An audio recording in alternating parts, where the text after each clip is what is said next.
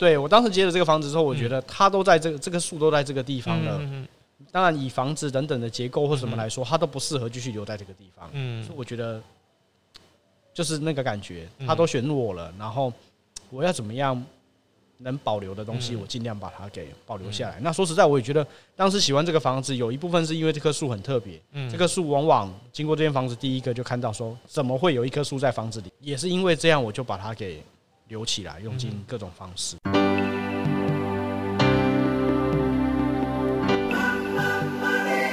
欢迎收听《南方生活》。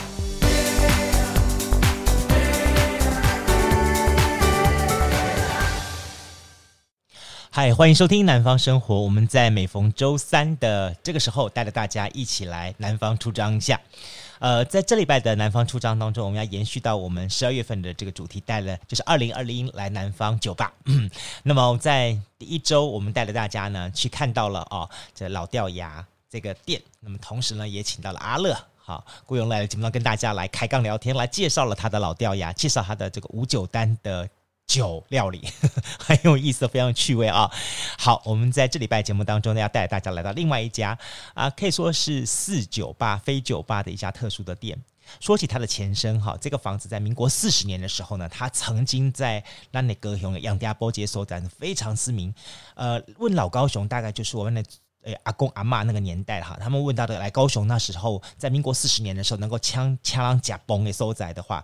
啊、大概哈，就是就是人看电影的高逼啦，高逼些高炸高炸进行些时些时代的时候，只有两家高雄这两家饭店，说老实话可以请客，一家就是厚德福，在现在的高雄市立的棒球场旁边那栋大楼哈，厚德福大饭店。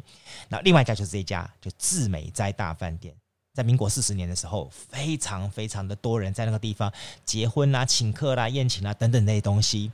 那后来呢？因为其实说老实话，在目前我们所看到的盐城区，就是赖南街这个致美斋这饭店，已经算是二代店了。哈，它还更早的，跟后来那最后它落脚的地方是在高雄市新兴区的文衡路这个地方，也就是在现在的 Indigo 好 Indigo 饭店的这个后方这个地方。那么当时呢，也引起大家的很多的关注。呃，但是呢，呃，民国四十年那个时候的致美斋，大概是一栋三四层楼的套体厝，然后。因为它地方很深，这就是那个年代的房子都很特色，就是很深。因为深呢，所以诶，它的再加上它挑高呢，所以这个房子非常有有有特色，还有很很很多人就在那个地方留下了很美好的回忆。但曾几何时，那个地方呢，一度被人称叫什么叫鬼屋嘞？鬼屋嘞！那还有很多的一些的嗯，讲干哈，到那个地方去，你打毒品啦，还是干嘛？无为不为民干那样子一度就被荒废了，而且一荒废荒废到达好几十年过去了。想都没有想到之后，哎，就在今年吧，二零二零年，二零二零年的这一年呢，呃，有一对年轻的夫妻档，那他们喜欢上这个地方，而且呢，他们觉得说他可以为这个地方带来新生命呢，于是花花了很多很多的 money，口口，然后去买了这栋房子，然后再花了很多很多的精神体力跟 money 去整修这栋房子，然后整修成什么呢？他现在名字我告诉你，你不要吓到，就叫做废墟。花了这么多的钱，这么多的时间，这么多功夫精神，最后把它整成一栋叫做废墟的地方，它真的就像是一个废墟。但是当你走进去的时候，你会觉得好有味道啊，好棒的废墟啊！好，今天呢，我们的这个二零二零好南南方吧，嗯，我们的这个带着大家。好，来盐城区的酒吧出张的第二站呢，就要带大家来到这一家废墟吧，让大家来看看这家 bar。这家 bar 很有意思哦，它从白天的早上差不多十点十一点开始营业，营业到晚上的十点十一点。好，那么在白天的部分它是个 coffee shop，但是进入到晚上五六点钟之后呢，它就变成一个 bar，提供给大家精酿咖啡，呃，精这个精酿啤酒。那么另外还有 Mojito。好，那么为什么呢？只提供 Mojito 呢？是因为陶哥告诉我说，我只会 Mojito。好，他是谁呢？好，我们今天就非常高兴邀请到的就是废墟吧。好，哎，今你好哇，这个寓所的陶哥，好，主理人就是高唐佑。唐佑来的节目当中，跟大家一起来好好开杠聊天。啊，我们掌声欢迎唐佑。嗨，大家好。好，唐佑为什么当初会看到这一栋废墟？我一直很好奇。呃。其实我七年前啊来盐城买的第一栋我成家之后的第一栋房子。那个时候我们在盐城一直寻觅，就是适合我们的物件啊哈。那其实，在七年前我们就看到这间房子了。哦，七年前呢？七年前，OK。对，那个时候他在门口贴了一个大大的售啊。对，那因为它很特别，我们来的时候，它其实楼板就几乎都已经中间这个二三层楼已经打通就对了。对，几乎就是灭失的状态，都剩下一些残骸。那我们就觉得那个时候我我印象很深，到现在那个画面一直在我心中，就是。他当时我们那天经过的时候是一个大晴天，OK，然后那个光线就从窗边这样射洒进来，对，然后里面就是非常的斑驳。我说哇，这个房子实在太特别了。然后果然是艺术家，嗯，这点真的不太一样。像我们看过哈，我们会觉得说这个房子还能住人吗？对，然后我们就打了电话，OK，在门口的那个售的那个板子，我们打了电话去问中介，哇，那个时候开出来的价格啊，就是。我们连想都不敢想，就是连边都碰不着，嗯，就放弃，就忘了这件事情。嗯，对。后来我们就在盐城买了我们嗯的第一间房子，对。然后为什么后来又回到这边？是，就是其实蛮有意思的，就是我们在三年前，其实我们在找可以做合法民宿的物件。嗯。那我们每天就跟我太太骑着脚踏车在盐城大街小巷这样绕，只要有空我们就这样绕。嗯。那我们也找到很多物件，但都不不是我们最主要的目标。嗯哼。对。然后有一天偶尔就又经过了。在南街这边，发现哇，这间房子居然还在，然后也都没有改变，只是变得更破旧了。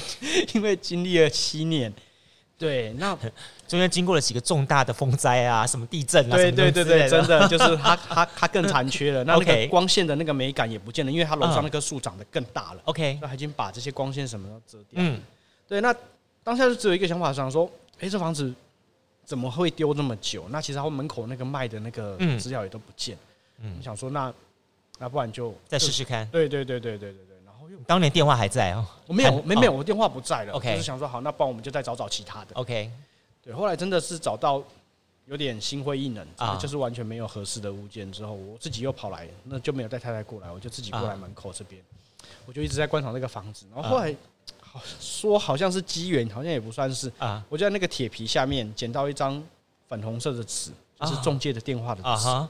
小小张的比 A 四还要小很多啊，不然打打看好了，OK，就连到了，就联络上了。对，所以我说房子哦，他自己会找主人，真的是这样子。你你你在买这之前，你知道这里是什么地方吗？不知道，完全都不知道哈，完全不知道它是。民国四十年，这个地方是高雄志美斋饭店。对，当时。因为我还没出生了哈，感觉讲的好像我已经出生的感觉哈。没有，当时我我我特别为这个房子哈去请教我爸我妈，然后他们就讲说说，当时志美斋饭店在这个地方曾经是大陆那时候那时候不一九四九大撤退之后嘛，那第一批在盐城这里像样的饭馆。好，就说在当时，呃，有两个地方是比较像样的饭馆，一个是志美斋，一个就是厚德福，就在千金国中后面那个棒球场那个地方。这两个地方算是当年比较可以请客吃饭的地方。所以我今天来到这个地方，我突然想起来，就说想象那个民国四十年那个时代，好，这个地方有怎么样的人进进出出，然后在这里做些什么样的事情，然后他们尝到什么样的美食，然后。事隔境迁到现在，你看民国四十年到现在，今年是民国一百一十年了，一百零九、一百一十年了，哇，中间差了快一甲子了，对啊，一甲子的时间，非常长的时间。但今天他找到了新的主任，找到你，然后你又能够把它承接起来。你是一个摄影师哈，我也会很好奇，你是个摄影师，我我们大部分人都认为说，摄影师基本上他是一个。很很充满着浪漫的人，然后他忙于他的工作，什么的原因会让你决定把它承接下来，然后做一点你想要做的事情，而且是做这样子一个事情呢？我我老实讲，其实我们一开始的想法真的就是很单纯，我就只是想要找一个可以做民宿的地方啊哈，对，但是呃后来也。就是因缘机会，我们真的把它给承接起来之后，其实我有很认同陆兄刚刚讲这句话，就是其实我真的觉得各种条件下来说，我我应该都没有办法取得这个房子，但为什么后来我成功拿到这个房子？我觉得就是那句话，就是其实我觉得房子也在选人，真的，对，所以这句话我深深的就是有这样的感受。那那我就觉得说，既然他选择了我，我是不是应该做点什么，所以才开始会有这些念头，包括刚刚说的，哎，他过去是自美宅这些等等的资料，就是当我们真的接手之后，我们才去了解这些故事，了解他的过去。嗯，对。你这个房子当中让大家印象最深刻的，除了他过去的扛棒之外，另外就是一棵雀榕树，是吧？对。在这是什么时候发生的东西啊？这个这个树，就我所知，在我们接手之前，这间房子已经荒废了三十年。三十年，三十年。那这个雀榕基本上应该就是在房子没有人住、没管理的情况下长出来的。OK，对，你就让它长在你的树边，长在你的房子角，然后一直让它长的。对，也不是我让它长，它自己长的。对，只是只是对我当时接了这个房子之后，我觉得它都在这个这个树都在这个地方了。当然，以房子等等的结构或什么来说，它都不适合继续留在这个地方。嗯，所以我觉得就是那个感觉，它都选我了，然后我要怎么样？能保留的东西，我尽量把它给保留下来。那说实在，我也觉得当时喜欢这个房子，有一部分是因为这棵树很特别。嗯，这棵树往往经过这间房子，第一个就看到说，怎么会有一棵树在房子里？是没错，对对，也是因为这样，我就把它给留起来，用尽各种方式。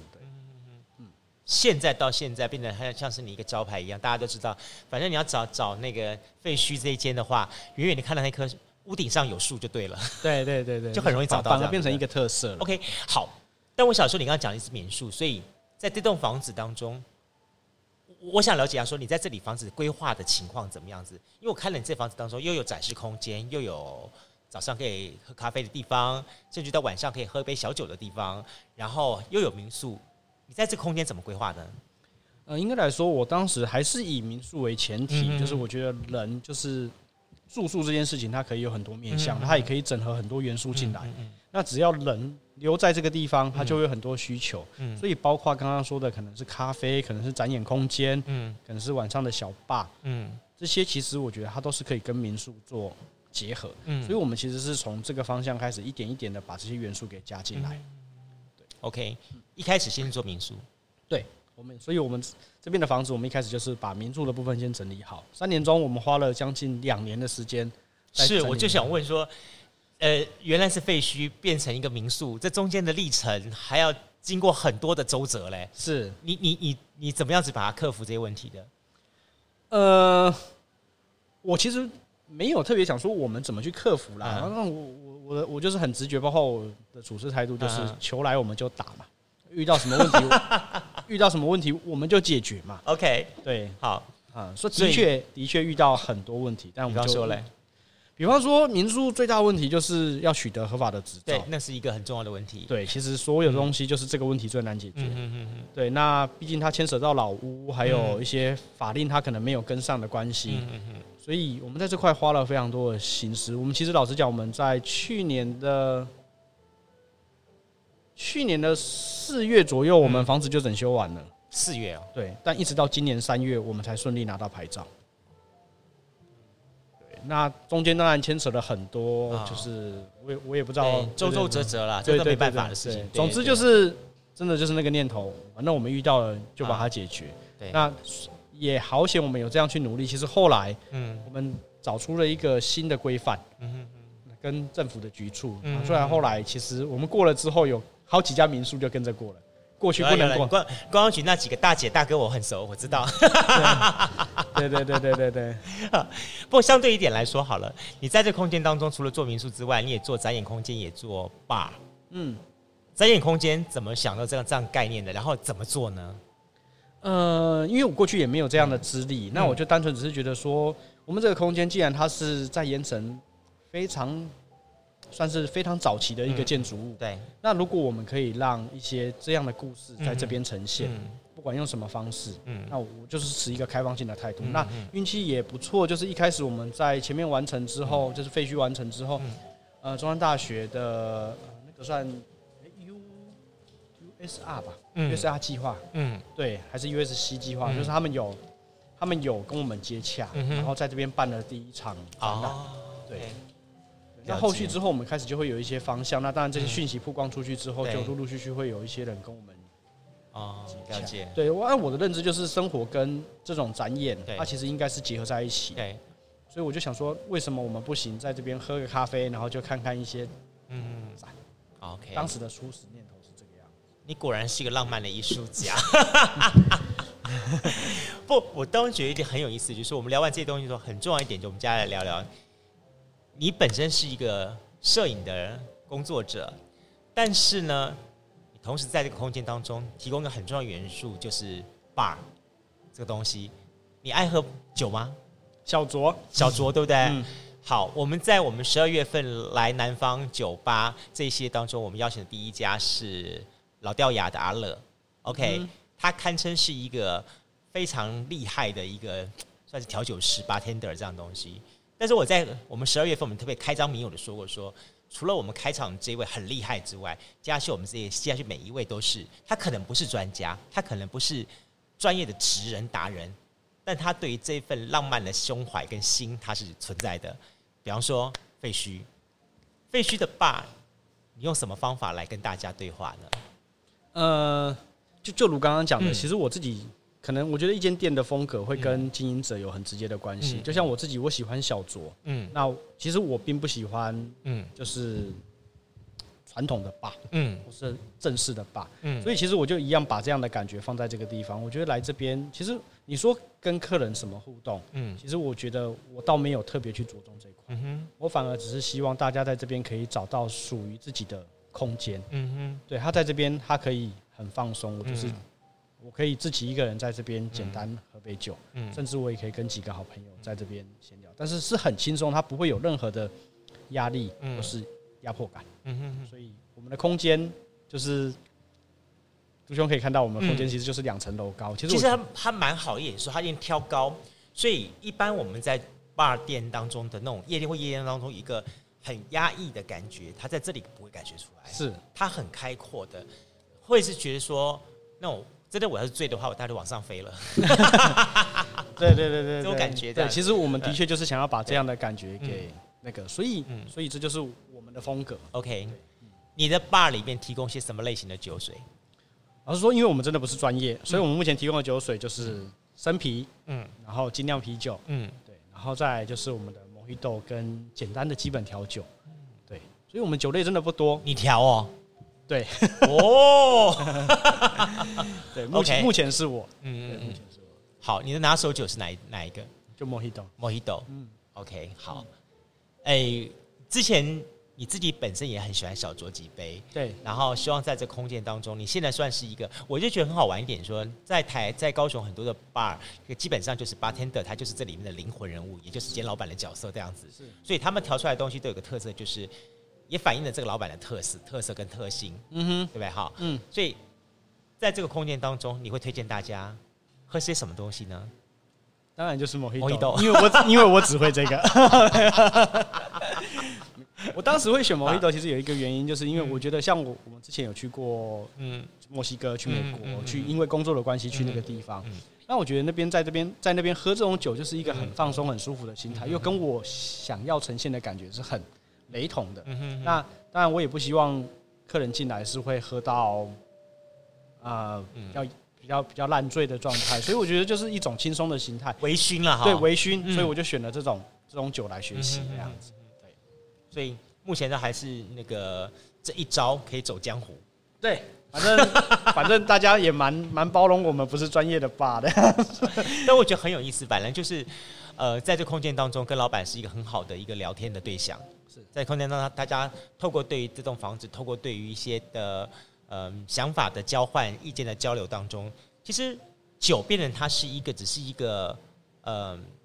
燃烧感情那种方式，它并不是变成说我非得要喝到什么东西，去尝到什么东西，我才能满足我今天晚上来这里啊，好像买醉啊或这样的想法，并不是这样东西了。变成来到废墟这里，会有另外一种不同的想法，对不对？是。好，你说你在曾经在国外待过，对，去工作，去工作，嗯，做什么行业？就摄影的工作，也是做摄影。对，我们去国外拍了外国人的婚礼，两个都是外国人哦，没有亚裔，没有华裔。哦，你的你的案子接的很大嘞，没没有很大，就是刚好因缘机会的关系。是个什么样的情况？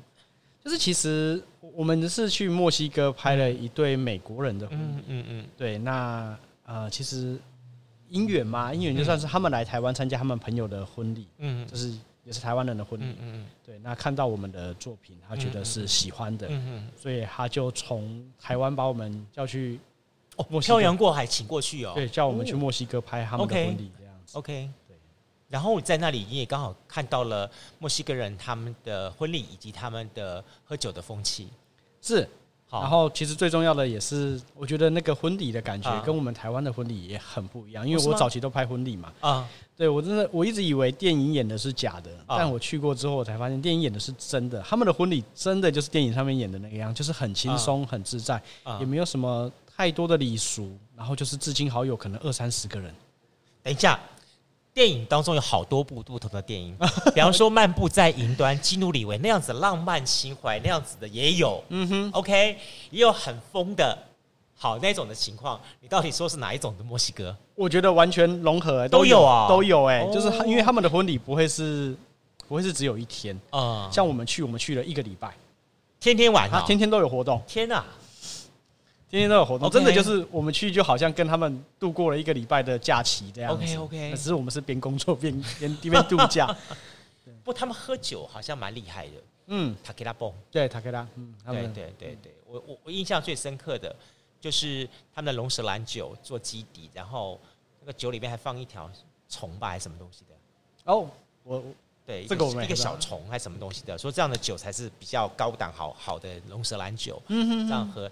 然后，诶，他的酒可以调，因为他刚好在墨西哥那个地方有很多的中南美洲的文化集合的地方，像什么玛雅啦、印加什么有的没有这样的东西，所以他们就会有一些串联，好把那个龙舌兰酒调成各种的味道出来。我我我以前曾经在一家呃中南美洲的店，然后我尝过这一系列的酒，我就觉得哇，很很有意思。然后他还把这些酒每一个去跟。我记得是玛雅吧，好像玛玛雅的还是阿兹克特克的那个十二星，他们的也不是十二星座，应该说他们的有点像黄道十二宫这样东西去去做匹配，然后这样东西去展现出墨西哥人那种特色，这样东西出来。所以回过头来，我们来看你在这个地方，今年应该说二零二零年的三月开始经营民宿，对不对？对。然后停了三个月。对，因为疫情嘛，对不对？没办法。然后之后呢，正式的在这个前面的店的部分是八月份开始，算九月，九月份开始。对，到现在其实蛮还还不是还蛮没有满百日嘞，刚刚满，差不多，对，差不多哈。啊，感觉怎么样子呢？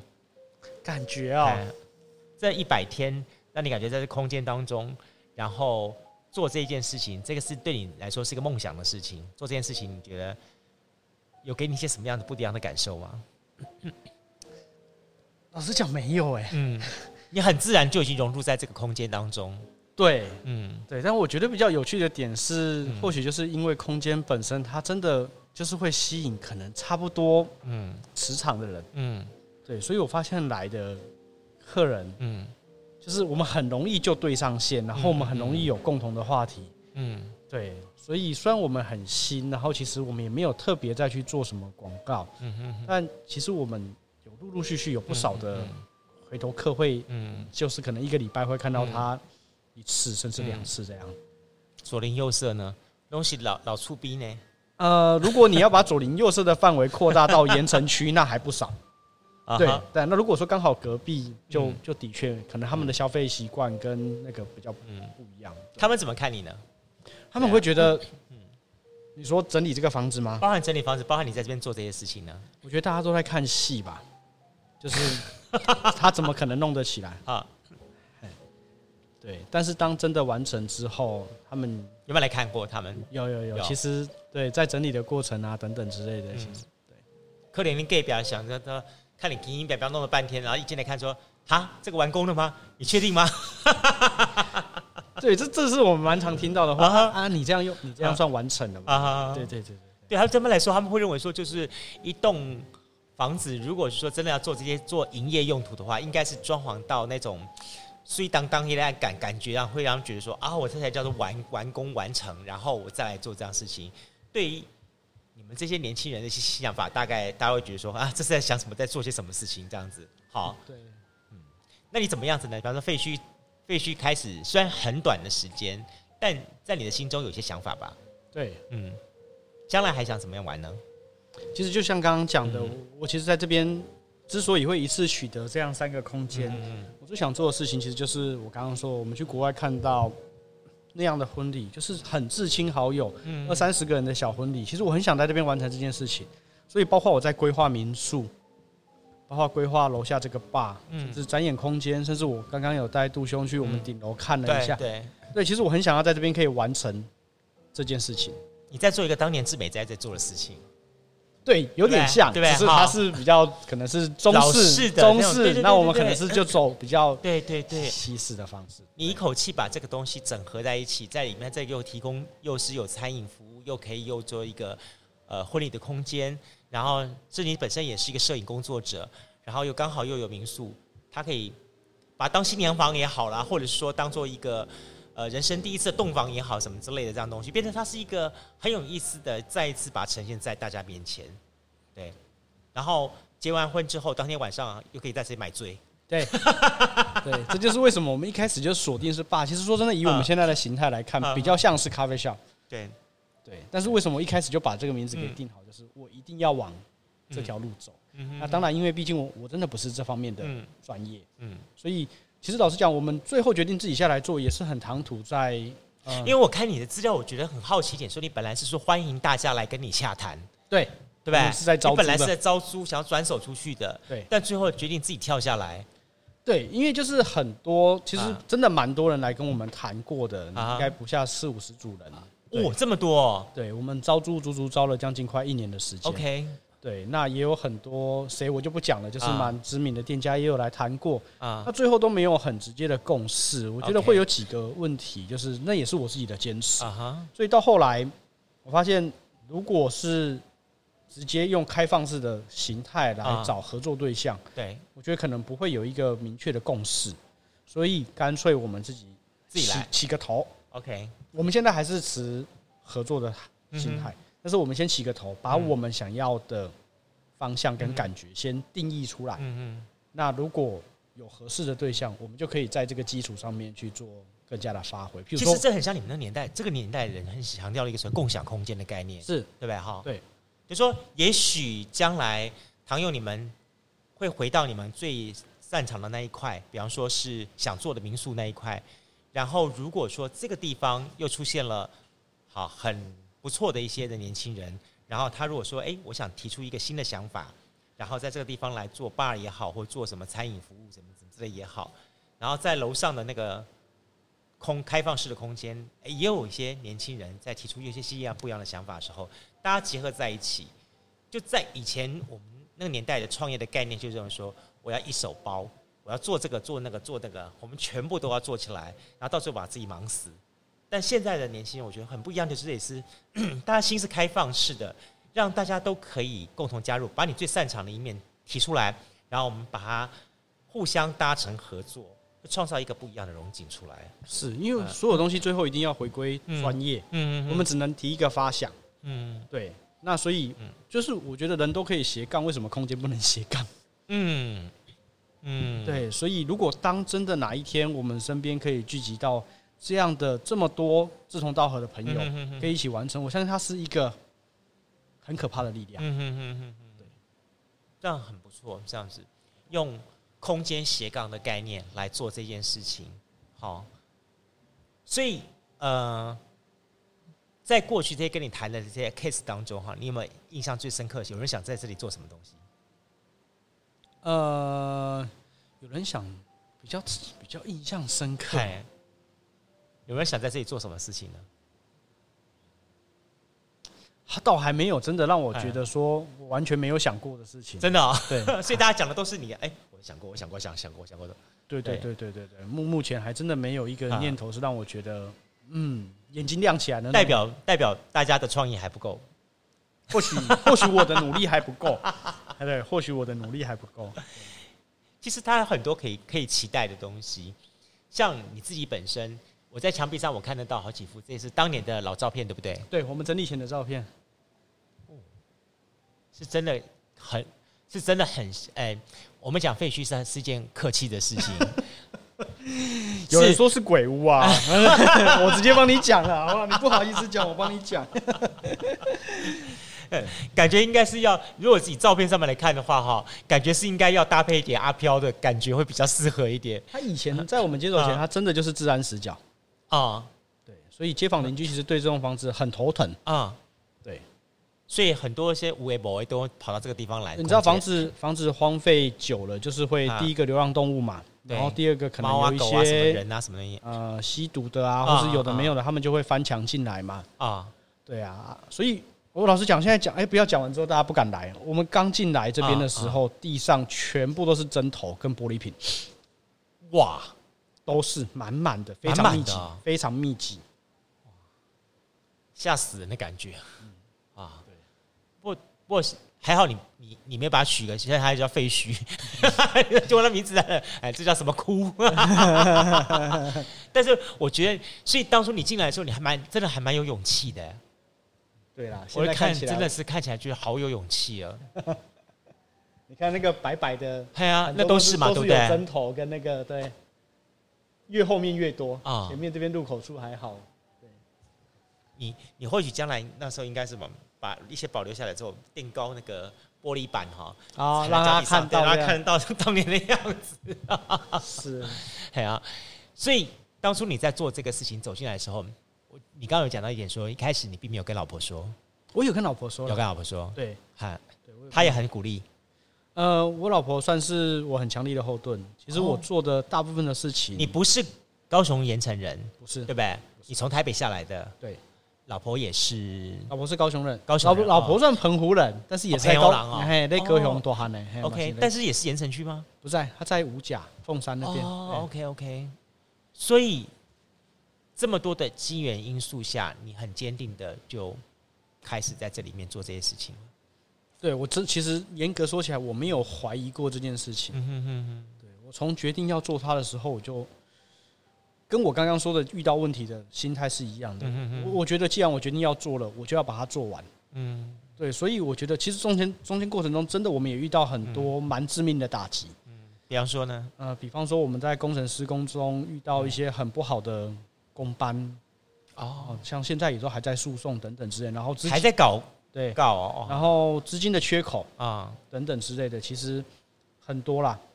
对，那对我们来讲，其实都是你要说他累吗？现在想起来真的还蛮累的啊。对，但当下真的没有，当下真的就是说我就是要把它关关难过关关过了，就是要把它完成。我现在放弃什么都没有。对。所以一路上走走走走走到现在，对，那真的就是要特别感谢我老婆。我们在买这间房子之前，我只问她一句话说：“你愿不愿意跟我吃苦？”我说：“可能我们我们本来的经济状况可能不算富裕，但是可能至少是中上中中间或小康这样子。但这些房子弄下去之后，对我们来讲会是一个很大负担。我只问他说：“你愿不愿意跟我吃苦？”啊，而且可能要三到五年，至少啊，有可能会吃苦一辈子。如果没弄起来的话。你老婆给你一句话说说，你要把那笔钱先给我当当当的赡养费好了。对，他跟我说好，OK，跟我说好，我们就就拼了，很感动哎。对对，其实我觉得人生当中哈，做一些疯狂的事情，是你遇到了你会想要做这件事情，但你最感动的事情就是当你想做这件疯狂的时候，还能够获得周边最亲近的人的呼应、支持、支持，然后让你勇敢的继续愿意走下去。是。哇，那种那种感觉真的是最大的一个赞助的力量。对，但回头来跟你讲说，但是你不能超花超过一百万哦，因为我听说你花花装潢花了一千多哦。对，我们三栋房子整理起来破千，真的破千，光整理费就破千了。哇，你买也这个价钱，对，然后又花这个钱来，所以很多人说说不要买老房子来搞，因为搞到情况就是它可能会超过你当初买的价值。对，其实。梦想是美好的，实际是现实的，现实是残酷的。你当初在搞的这个，在想的时候，并不知道会说会花这么多的费用下去。说真的，没有，嗯，但是有做这个心理准备，但是还是远超过当时做的心理建设。嗯嗯，对，嗯。但我后来其实这个房子整理到现在，我觉得有一个对我人生蛮大的启发，就是过去我比较像是会是说，呃。我会力求，我是比较力求完美的人。嗯，对，那我会希望做没有我巨蟹座恋家了。嗯，对。但来这间房子之后，我开始没办法去完成这件事情，他真的没办法完美。嗯嗯嗯嗯。对，后来我发现怎么样去跟他取得一个平衡，共生共存。对，我觉得这是这个整体这个房子给我最大的启发。房子也在跟你讲话，对，他在跟我对话，对对，他也在跟你取得一个你们两个彼此之间的平衡。是，他会告诉你说：“说我老了，但我觉得这样的感感觉，帮我拉皮拉这样差不多了，还不要把我们拉成那个十八岁的小姑娘，我出去人家也会吓到的。”对对对，真的真的，真的差不多就是这个概念，真的对对对，真的，就说他。很多时代，它的意义存在的意义，就是在于说，它有这样子的一个历史，然后你把这样的历史一面去呈现给大家的记忆当中，大家当大家看到它的时候，会开始去，因为人很好玩。我是说，我们在做这个节目系的时候，我们发觉很多我们的听众很喜欢脑补，就是当他听到你在介绍这东西，他开始去思考说，当年、当年、当年怎么、怎么、怎么情况这样东西，所以就有很多很多的回忆回来了。其实人人。卖什么东西最好？就是卖回忆。是对啊，想当年，想当年，就很多东西这样子。哎、欸，所以你在这空间当中，除了提供酒水之外，你还有提供什么？我们白天的时候就会提供咖啡啊，嗯、一些轻食，像吐司。嗯、我们最近出了一款来自韩国的吐司。哦，是吗？是韩国人帮我们开发的土司。哦，真的、啊？对，在高雄，在高雄。对，韩国吐司，韩国吐司，韩国的风味啦，韩国的做法。韩国吐司跟台湾吐司是不一样吗？是一样的吐司，但是它的热压方式跟它的就是处理的，我以为里面加泡菜了。哎、欸，或许可 或许可以尝试看看。等下中午我们就来一个好了，这太有意思了。嗯、所以 OK，韩国吐司是一个你的这里的扛棒。对，还有我们的那个气泡饮，我们气泡饮系列的果汁果酱都是我们自己用新鲜的果实下去熬的，所以很天然、很新鲜，没有其他的不好的添加物。嗯，对，所以小孩子可以喝气泡饮。对，大人的话，气泡饮再加一点酒。嗯，对，我们那个也可以作为摩希多基底啊，反正它就是风味嘛。所以你们现在这是白天几点到几点？我们现在是早上十一点到晚上九点。平日的话，嗯、那周五、周六或是例假日前一晚，我们都会延长营业到十一点。嗯，对，了解。废墟这里哈，你我我也很好奇一点说，说你选择在这个地方，在这边做这个事情，这个是叫做盐城的地方。嗯。就好像台南中西区，就好像台北大道城，它都有一个城市当中一个最最早发展、最老的地方，而且最具代表性的地方。废墟位的地方就是在高雄的盐城。你会想用废墟跟这一块土地做些什么样子的一个互动想法，或者是说你曾经做过些什么事情去跟这块土地有一些不一样的想对话呢？其实这也是这也是我们当时为什么把它规划有一部分的空间是作为艺廊或是展演空间的原因。就是当然，我觉得说这个房子它在这边这么久，然后它其实承载的是整个盐城的发展。其实这间房子八十一岁了，对盐城大部分的经历的过程，他可能都经历过。嗯那我们就一直在想说，我要怎么样把这个空间结合？所以我的专业还是在摄录影方面。嗯所以我一直想说，我们可以在靠自身工作之余的时间下，我们可以去做一些盐城的一些人事物，甚至建筑的小记录、小短片、小故事。嗯，那最后可以在这个地方做一个定期的展出。嗯，对，就是我们可以固定有一些啊投影幕或是电视，其实我们都准备好，就是让他可以在这边轮播。那这些故事有一些东西它是口耳相传的，就像。杜大哥在做的事情，就是有一些东西可能这些人他不在了，嗯，就没有了，嗯。那我觉得除了声音之外，我们也可以用影像的方式来把这些东西给做人事物给做记录。所以我很想做这件事情。那今年的青春计划，我们也有去提这样的案子，虽然没有过，但不影响我们执行的计划，我们还是会做，只是可能会比较慢。那整个完成之后，我就希望它是一个街区的故事馆，嗯。他可以慢慢的把这些故事能量给集中在这个地方。嗯，对，这其实是我蛮想做的一件事情，因为既然是要是一个复合的空间了，嗯，对。你有没有考虑考虑出来选里长？里长有萧清远啊，他不是里长博吗？我觉得你们这些年轻一代非常太有意思了，就是说会有很多的冲力。冲劲，想要做点事情，就我们都一直以为盐城差不多了，好，盐城已经到了一个可以可以说送进安宁病房的一个时候了。但是我我觉得很欣喜的看到了，包含了像陈汉啊，陈汉我很早大概两三年前那时候刚他做三三八旅居的时候，那时候开始跟他接触，好听到他也是从台北下来回来的，对，然后在整个的过程当中，听到他对旅居本身的想法，在一步步看到他开始从旅居往外去走，然后去做的这些事情，然后。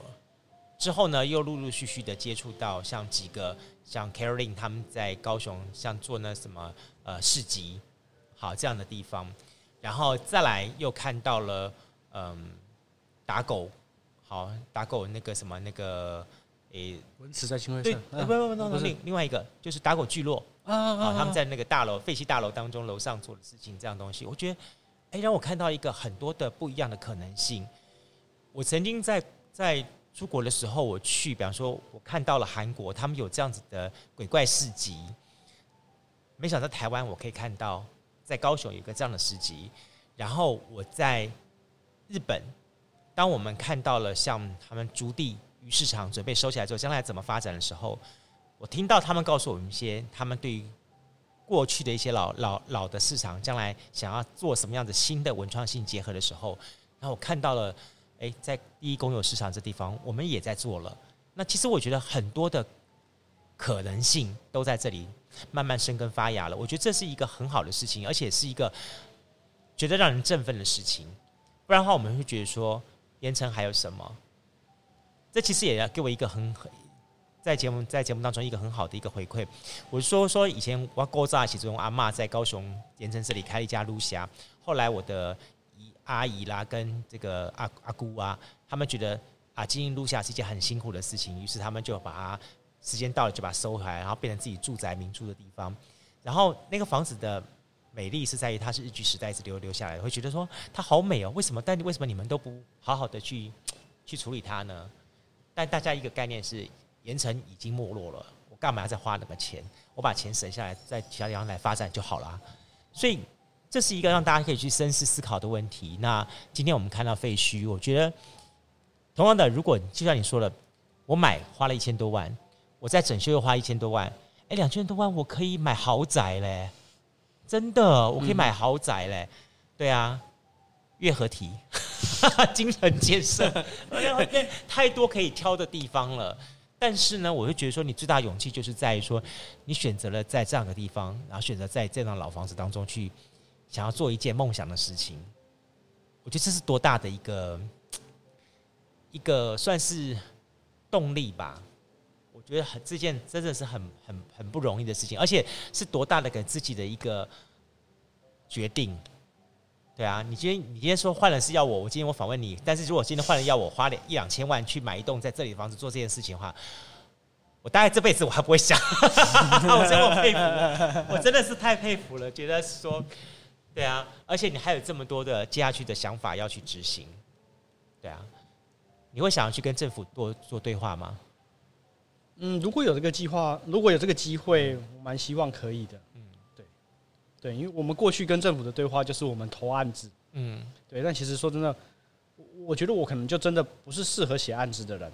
我们知道我们想干嘛，我们想做什么，可是我很难去用文字，嗯，把它给呈现出来。那但是我我我觉得就像刚刚说那个青春计划一样，就是我觉得其实它都不影响我们要做的决心，就是只是时间的问题。但当然，如果政府愿意试出这样的一个窗口，对谈的窗口，其实我蛮愿意去表达自己的想法。其实我我我也在思考一点说哈，除了政府，但就像像我们我们肖所长一样，肖所长一直在说说哦，我不会相信太多那种公家单位的，他比较也也希望也用野生的力量。来做这些事情，但这也是他的不同的一些看法这样子。但是我我会觉得说，其实我知道在盐城有很多有能力的人，这些老一代的人或是一些企业家，如果你有想法，你有愿意的话，其实你大可以去支持这些年轻人做一点事情出来。与其看到一个城市这样子没落走下去，你在这个地方出生发展，然后繁荣赚大钱。等到你你你垂垂老矣的时候，你真的不想说说在你可能的范围之内去帮助这一块土地去做点回馈吗？好，我就觉得这是一件可以去思考的事情。所以，我们真的是，其实我们会觉得很好玩。今天我们聊的本来是应该聊 bar 的 对，聊 bar 的东西，聊聊聊聊到最后，我们就会思考，因为也许这个房子给我们很多的灵感吧，给我们很多的一些想法，觉得说，其实我们当我们走出了这个这个呃原始的主题之后，还能够再看到什么更多的可能性？那在这一栋老房子当中，我我会想到这些事情。那也许每个人去跟这个所谓现在都是很流行所谓的地方创生的或什么之类的东西，每个人跟他对话的方法会不一样。对，那有人用啊，比方说我们我们肖所长他自己本身是做美发的，但是呢，他基于他自己本身对盐城的热爱热情，所以他用。记录的方式来做一点事情，那比方说像你，好，你用这栋房子，然后试着去跟这块土地做一些不一样的发展，好，那我相信应该还有很多的年轻人也想再来，然后在这个地方做点什么样不一样的对话，这些都是很可以鼓励的东西。也许你们不是专业，好，不是说像大家说说盐城区当年。啊，什么酒吧一条街，什么东西？他们是多厉害？又是什么美军酒吧？什么什么酒吧的？也许你们没有那么那么厉害，很 deep 的对于呃酒水的认知，但是因为你们在这一块的立足点上面，想要去做一点事情，那这个事情我觉得是可以值得去观察跟跟鼓励的。所以真的，大家如果有机会的话，可以来废墟，然后来废墟不不只是点一杯酒水而已。最重要的重点是，你让这个地方的这些的工作人，他们真正的感受到说，他们在做一件对的事情。我觉得你应该会很需要大家对于你的支持吧。嗯，当然当然是需要，对对，但但是但是我更希望是真的是认同的。嗯嗯嗯，对。有人进来之后，让你觉得感动或或者是觉得很诧异的事情吗？嗯，其实真的还不少。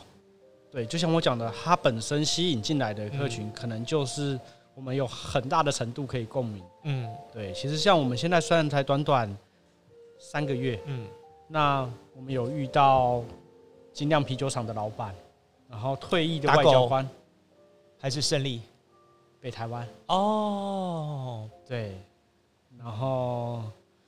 就像我刚刚讲的，退休的外交官，然后还有从中国回来的还蛮知名的企业家。哦，对，等等之类的，我觉得他们在我的认知是不会来这种店的，嗯，为什么会出现在这种一个平平无奇，甚至就巷弄里面的一间店？嗯，对，但对我觉得从这边我得到很多的感受跟启发，嗯，就像你讲的，其实他们也无形中甚至自发性的在做一个对街区的协助跟嗯。嗯，是跟我当时预设的不一样。嗯，我会我会很期待，我会期待说，嗯，唐佑哈在这个空间当中再去多撞击点什么东西出来。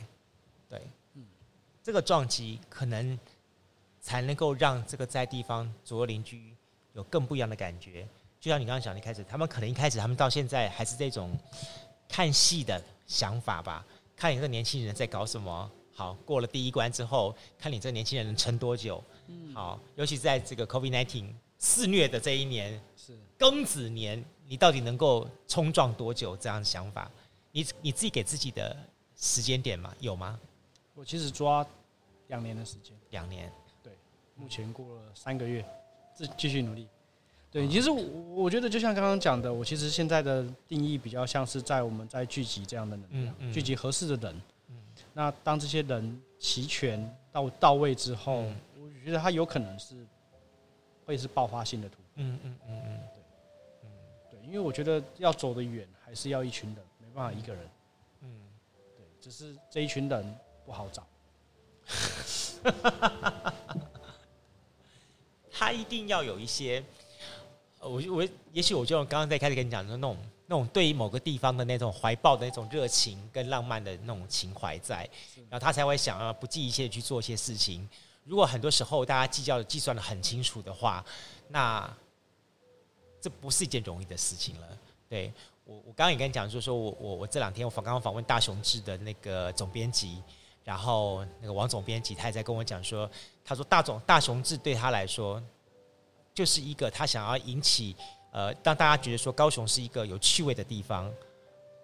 我说高雄不就是大家所说文化沙漠吗？或是等等这样东西？他说，所以就是因此他想要集合一些人，一和一些完全都是素人的人，对他不他不会想去找一些那些的嗯、很厉害的职人达人或者写手之类的去聚集在一起，让这些人去做一点事情这样的，他不要，他觉得就是一个野生的力量，让大家透过这些素人的人的故事当中去创造、去形塑一个城市的面貌，对。相对一点来说，我我我觉得废墟也正是如此，就是在以前大家认识唐佑是从你的作品、摄影作品当中去认识你，然后甚至于是说，OK，对于你的作品当中，他会看到一些有些想法这样东西，但当你真正今天落实在这个废墟 bar 这个地方的时候，大家会开始用另外一种不同的面貌在看待你，对，然后在这个看待的过程当中。或许会给你一些不同的刺激想法吧，是对，然后让你这条路，呃，走下去。说老实话，我觉得这是一件，它绝对是一个需要勇气的事情。然后，但是呢，至少让你在这条路在走的时候不会很孤单吧？对，对不对？是对啊，你会发觉说说，你想想，如果你今天在盐城区只有你一家店的话，然后只有你一个人在做这个事情的话，你不要说三个月了，但做一年、做一个月，你就觉得好累。对，对不对？对，我我我我在我现在有公司那个那个刚好是呃，在开封街那里的时候，有一家开了一家蛋饼店，几个年轻人搞得很风风火火的。我当第一次跟他们聊聊聊天的时候，他们讲说啊，我们有什么想法想法啊，等到业绩真的升不起来的时候，大概二十几天，二十几天哦，收摊了。我说你也太快了吧，二十几天收摊了。对，这是一个很 我看到的故事。另外一个，我也看到一个，想说像发展很快的，好像卖海南鸡饭的那个啊哈啊，对他的故事，他也就是在我们公司旁旁边开始发迹的，发展的很快，但在发展的过程当中，他自己也承认他迷失了，因为他他以为他的人生的想法目标就是事业业务的拓展，他把他当初想要做这道美味的。那个核心的对初衷给遗失掉了。当他这样做法的时候，他就开始，人家说很好玩，那磁场就不一样了，就吸引到一些五四三的人来找他，最后他就走上了那条路去。我觉得这是一件非常可惜的事情。所以很多时候，怀抱初衷是一件很重要的事情，然后初衷还要能够一直走走走走走走到底。对，所以杜兄刚刚讲那句话，我也很有感受。我就觉得很多人说啊，那你为什么？不赶快去 push 你这间店啊，等等之类，让他赶快红起来啊！嗯嗯嗯。但我我的认知有点像是这样子，就是我唯有慢慢走，想清楚再走，才能保持初衷。嗯。如果我一瞬间太多的资讯量，或是太多甚至太多的生意量进来，其实或许我也会变。嗯。对，但我真的很不想在这个地方不一样，因为这既然这个地方是我很想做的事情，说真的。我常常跟朋友开玩笑说：“说啊，你这间店这样到底会不会会不会赚钱啊？你活不活得下去啊？”我说：“我当时开这间店，一开始我就没打算要让它赚钱。我的摄影本业还在，我还可以过活，我养家还没有问题。那我为什么不把这边放慢脚步，慢慢的做，把它做好？嗯，对，就是我想待的地方。我那时候刚刚开始的时候，很常我跟我太太开玩笑，太太跟我说：‘你今天都没有人来，怎么办？’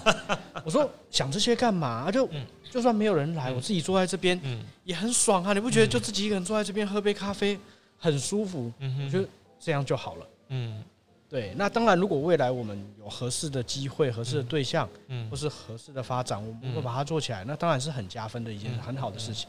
但不要改变我们初始的目的，就是像您刚刚讲，初衷我觉得很重要。